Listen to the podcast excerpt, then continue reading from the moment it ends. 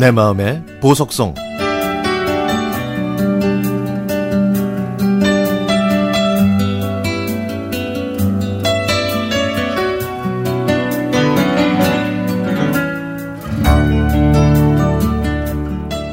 지금이야 커피 전문점이 동네마다 많고 분위기도 밝은 편이지만 제가 대학을 다니던 30년 전에는 커피숍이 드물었습니다.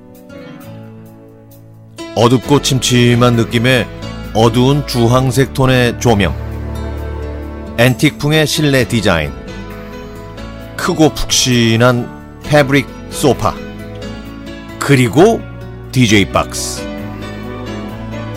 그 DJ 박스에는 목소리만 좋은 DJ 오빠가 낮은 목소리로 분위기 있는 팝송을 틀어주곤 했죠. 지방 소도시에서 통학하던 저는 대학교 3학년 때 친한 친구 영숙이로부터 소개팅을 받았습니다. 키가 작은 제가 신장 180cm 이상인 남자가 이상형이라고 떠들고 다녔더니 영숙이가 자기 대학 동아리에 키 큰 남자애가 있다면서 소개해 준다고 하더라고요. 그동안 여러 번 미팅을 하긴 했지만 늘 실망할 수밖에 없었던 저는 은근히 기대하면서 만나기로 한 커피숍으로 나갔습니다. 조금은 긴장된 마음으로 커피숍 문을 열고 들어갔는데 어둠컴컴한 그 커피숍에서는 귀에 익숙한 데뷔분의 Up My Life가 울려 퍼지고 있었습니다. 그리고 한쪽에는 제 친구 영숙이와 한 남학생이 앉아 있었죠. 앉아 있어서 키는 가늠이 안 됐지만 단단해 보이는 체구에 약간 그을린 피부를 가진 남학생이었습니다. 인사하려고 그 남자가 일어서는데 어, 친구의 말대로 정말 키가 크더군요. 감사합니다. 이 사람을 만나기 위해 그동안 그 수많은 시련을, 시련을 주셨군요. 저는 속으로 이렇게 쾌재를 불렀습니다.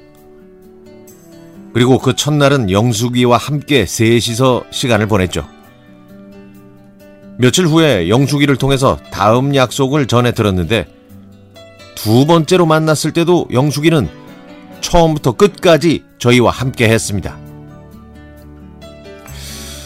저는 다음에 또 만날 것을 기다리면서 영숙이의 연락을 기다렸죠. 그렇지만 며칠이 지나도 연락이 없는 거예요. 저는 자존심이 상해서 영숙이한테 전화도 안 했죠. 그러면서도 무언가, 무언가 싸늘한 느낌이 오기 시작했습니다.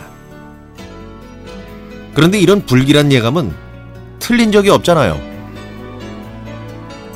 얼마 뒤에 다른 친구들로부터 영숙이가 그 남학생과 사귄다는 소식을 듣게 됐습니다. 시간이 한참 지나 영숙이를 만났을 때 영숙이가 이렇게 말하더군요. 정말 미안해. 그 사실 내가 그 애한테 처음부터 관심 있었던 건 아니야.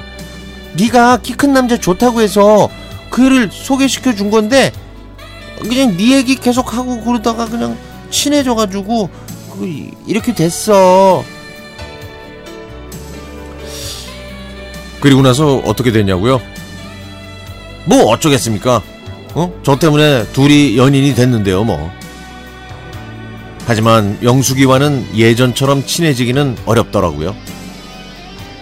결국 몇 년 뒤에 영숙이는 그 남자와 결혼을 했습니다. 어, 뭐, 제 입장에서는 한 커플을 탄생시킨 셈이죠. 그 후에는 저도 지금의 남편을 만나서 결혼했지만 영숙이와는 언제부턴가 연락이 끊어지고 말았습니다.